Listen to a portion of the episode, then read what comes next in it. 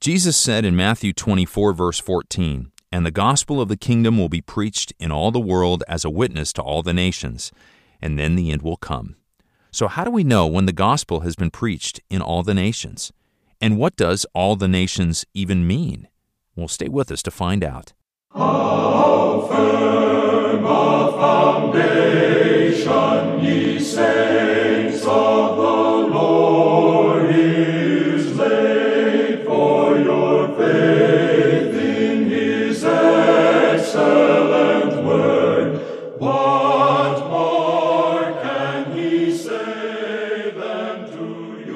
This is the question and answer program of Through the Bible Radio Network with our teacher, Dr. J. Vernon McGee, who for over 30 years answered the many questions of his listeners. We hope that you'll be able to join us for the next 30 minutes as Dr. McGee applies his wit and wisdom to answering questions about the Word of God. Let's begin our program with this question from a listener in Sandy, Oregon. It reads Could you provide specific scriptures which affirm the pre tribulation view? Is it possible that some of these passages could be interpreted on speculation? may I say to you that there is a great deal of Scripture that is pre tribulation. There are some very excellent books that are out today, books written by Dr. John Walvoord, Dr. Dwight Pentecost, Dr. Lehman Strauss, other men that have gone into this. And I again would recommend these to you. And I have several books out too on this subject. In fact, I suppose that I've got it in a half a dozen books. And let me answer your questions. These scriptures are John 14, and I think that that is a passage, although so familiar yet greatly misunderstood, that's made on the background of a first century wedding among the Israelites. And the Lord Jesus is telling them that He's going away to prepare a place and come and get His bride. Now, He doesn't say that He's coming to put her through the great tribulation period, burn her wedding dress, and all that sort of thing. It's something that's very happy, something to be anticipated. And you have that same thing in First Thessalonians, the fourth chapter, beginning about the 13th verse. You have it in many places, looking for that blessed hope and the glorious appearing of our great God and Savior, Jesus Christ. Now, all of that that's given there is certainly pre tribulation. Nothing like that predicted for the church. And yet, right by the side of that are scriptures that tell of a time coming on this earth of unparalleled trouble. But nowhere does it say the church is going through that. And when the Lord wrote to the church in Philadelphia, He says, I'm going to keep you from that hour. Now, how much more do you want? I get so weary today of these people that say, Well, what are the scriptures? And you give them to them, and they turn right around and come back and ask the same question again and again. Now, could any of these be speculative? Do you think that the Word of God is speculative? Do you think that John 3:16 is speculative? I don't think so. Forever, O Lord, thy word is settled in the heavens. And when he says, I'm coming to take you out of the world, I think he means exactly what he says. He doesn't mean something else. Our next question comes from a listener in San Diego. He writes I recall that you once said that the unsaved would be judged by Jesus. I thought the unsaved will come before the great white throne for judgment before God, not before Jesus, according to Revelation 20, verses 11 and 12. Won't we be with Jesus as believers having a great time, maybe at the marriage supper of the Lamb? Well, I don't like the way that you have put it, that we'll be having a gay old time while the lost are being judged. I don't think it's that way. And I think that you have misunderstood Revelation 20, 11, and 12. They'll all stand before God, but who is God? The Lord Jesus Christ is God, and He is the one that will be judging them there. Now, you say to me, how do you know that it will be the Lord Jesus? It says God, it doesn't say God the Father to begin with. And then we need to recognize that John, when he wrote his gospel, also had written John 5 22, where the Lord Jesus said, For the Father judgeth no man, but hath committed all judgment unto the Son. Now that's John 5 22. And that makes it very clear that the Father will not be the one to judge mankind, the lost, but it will be in charge of God the Son. So that's the reason that I made that statement, and I do believe it is a Bible answer that we have. Moving on, we come now to a question sent to us from Albuquerque, New Mexico. The listener writes What determines, from God's point of view, when the gospel has been preached in all the world? Does this mean a house to house explanation of the gospel or a countrywide presentation via mass media like the radio? How do we determine if a particular country has heard the gospel? May I say that you and I do not make a determination here how many are going to hear, when it will take place, and the method by which it takes place. I believe at the present moment that the only way to reach the world with their own language is by radio. I can see that there's no other way at the present moment. Now, down the line, God may have another method. I'm not sure about that. But we are not the ones to make the determination of when that'll take place. Our order is to go into all the world and preach the gospel. And it doesn't say to do it by any certain method. And it doesn't say that a certain percentage will hear or all will hear.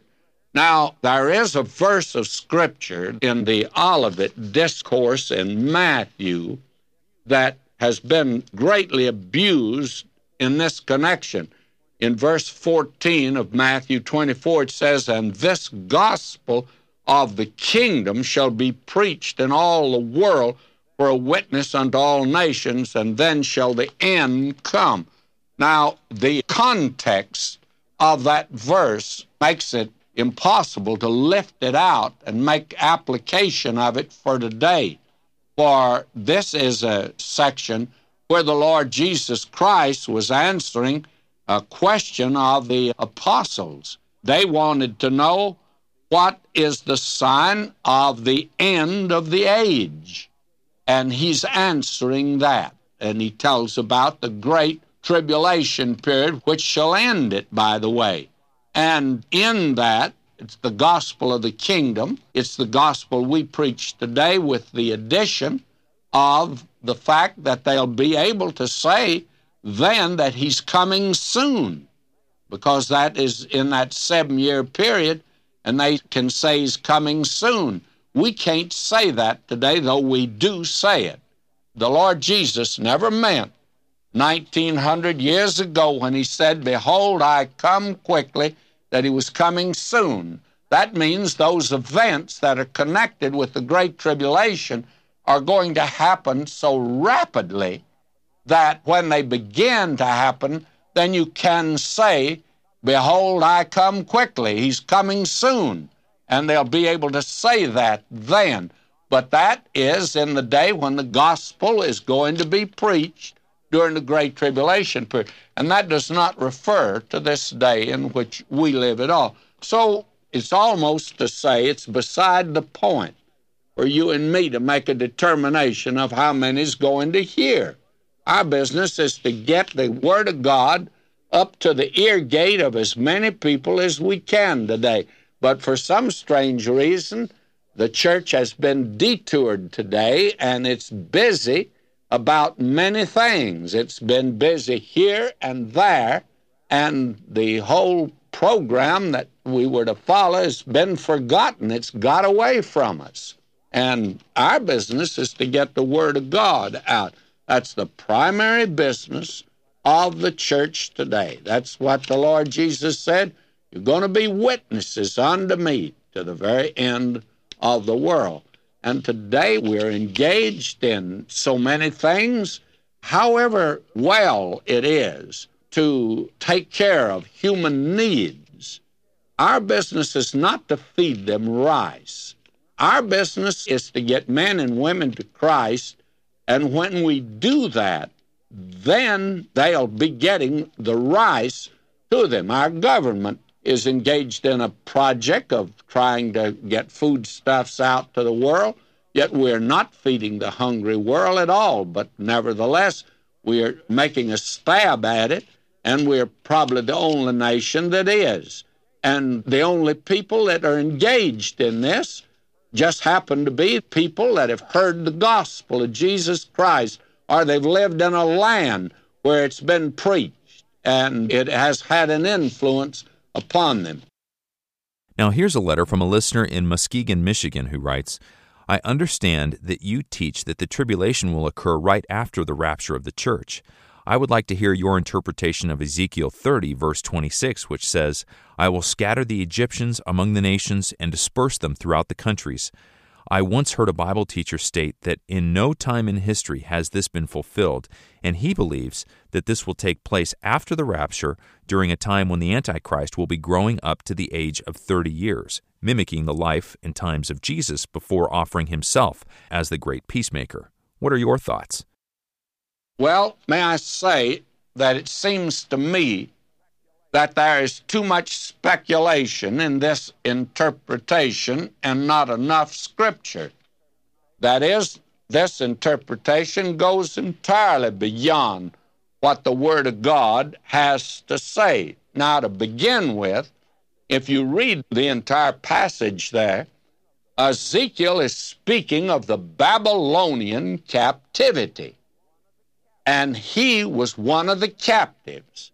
He was then in Babylon, that is, by the rivers of Babylon or the canals of Babylon. And he's speaking that what had happened to Israel, that they were carried into captivity, that the same thing was going to happen to the Egyptians. Now, that same thing happened to the Egyptians. Secular history tells the fact that the people of Pharaoh were taken in captivity and scattered as the children of Israel were scattered. The only thing is, they never went back to their land as Israel went back to the land. What they did was they were scattered, and I would say that sort of a hybrid people moved into Egypt.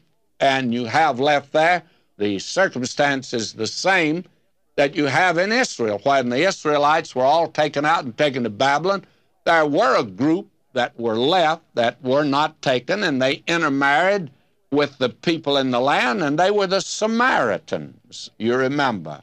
And they are there today. Well, you have that same kind of thing in Egypt today. The people in Egypt are not the proud nation of the Pharaohs. So that this interpreter of Scripture I do not know who you're referring to. He seems to have no knowledge of history whatsoever. And he's attempting to make more or less of a sensational interpretation, which Scripture does not in anywhere indicate that, for instance, Antichrist will be mimicking Jesus in growing up. I don't think that we have any basis for that whatsoever.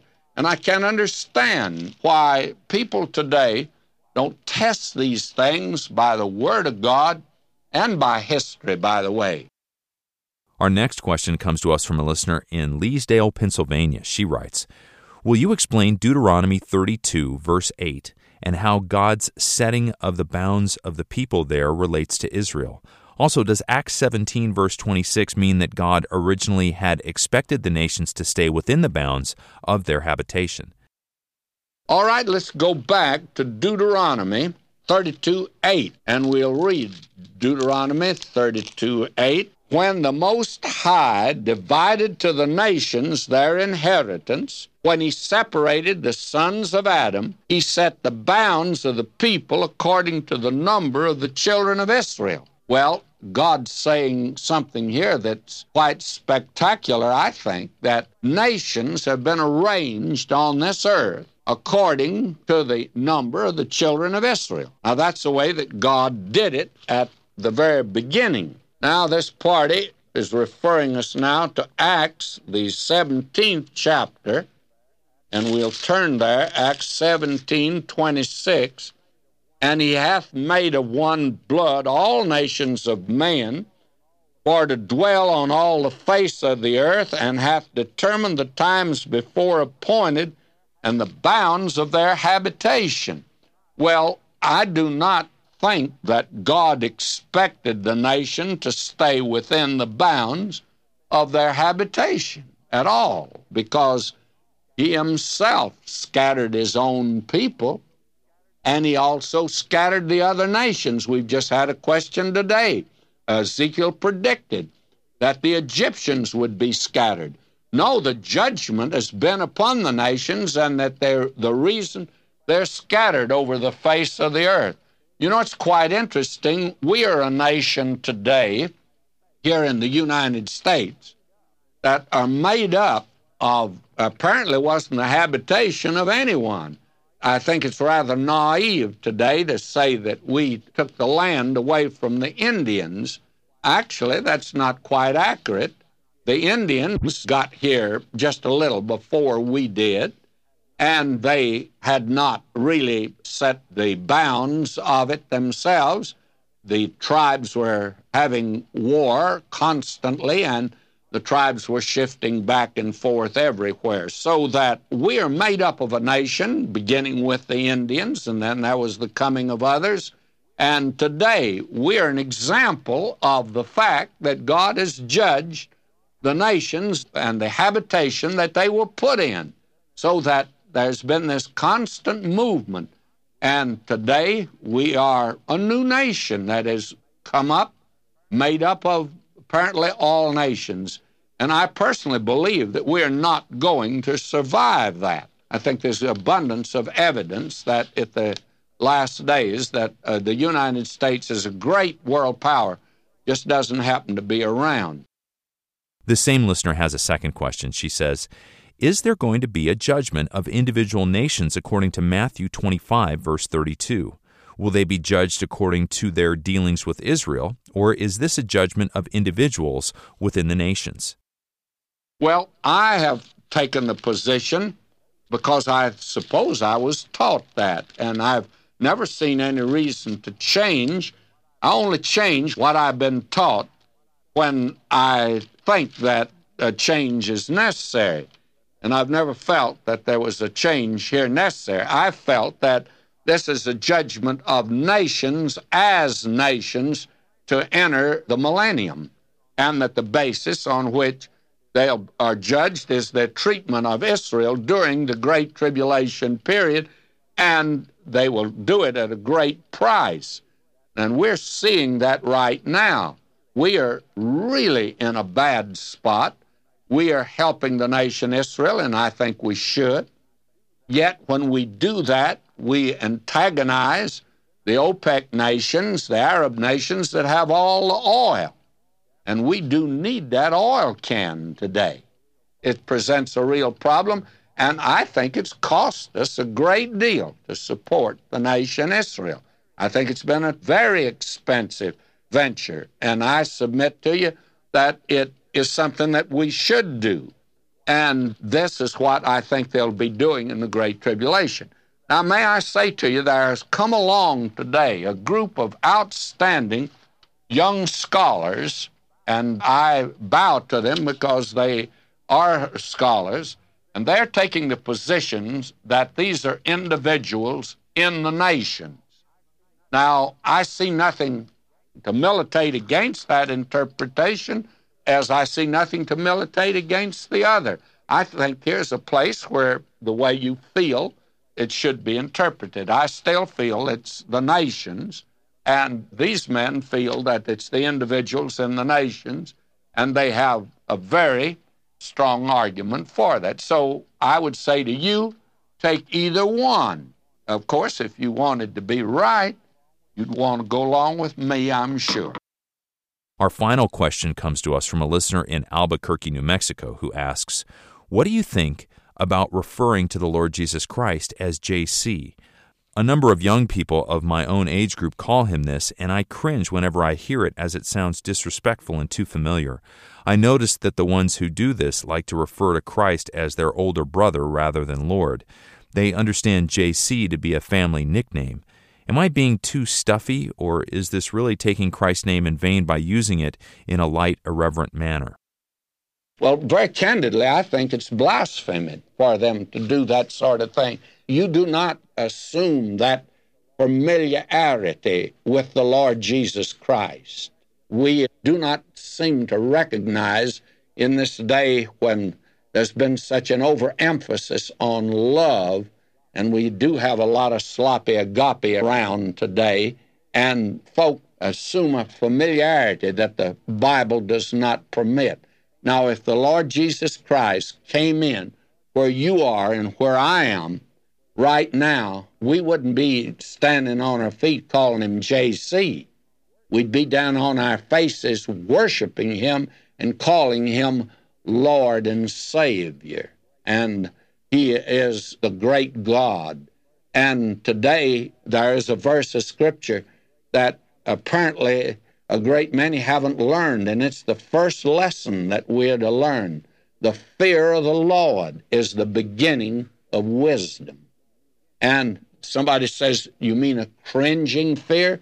No, but I mean a very reverent fear. God is love, but God also judges sin. And if Vernon McGee went into the presence of God in his own righteousness, clothed in my own righteousness, I want to say this to you that I wouldn't be able to stand there. I would be put out. I wouldn't have the right wedding garment. And the right wedding garment is the righteousness of Christ, and that's the only way that any sinner can come into the presence of Christ. And I do not like all this familiarity today that I find in prayers that are being uttered, especially in conversational prayer. Talk to God as if He's your next door neighbor. My friend, may I say to you, there is one mediator between God and man, the man Christ Jesus, and you cannot come rushing into the presence of God. And I don't care if you're a redeemed sinner, you have to come in the name of Jesus Christ. That's the only way into God's presence. He says, No man cometh to the Father but by me. And I want to say to you that he also said he and the Father are one. And therefore, you and I need to recognize not that he's our elder brother, but that he is the great God and Savior, Jesus Christ. And therefore, we should treat him with reverence today and there's attempt, of course, to pull him down, and the unbelieving world is doing that, and believers will do well to hold him up. He says, If I be lifted up, I'll draw all men unto me. And you can't draw men to him by running around calling him by his initials. I think that there should be lots more reverence today, even in many of our churches, than we are finding we're becoming very familiar today with the Bible, and there's so much today of Bible preaching around. And I feel it's not always sound, but they have a Bible in one hand and they are very familiar with God. Don't think we get that way. And there needs to be, again, the exaltation of the person of Christ and the humiliation of the person of man. Man's becoming too big today, and God is becoming too small. I appreciate that question. It gave me an opportunity to answer something that I feel is very important today. Well, we hope that you've been blessed by today's program.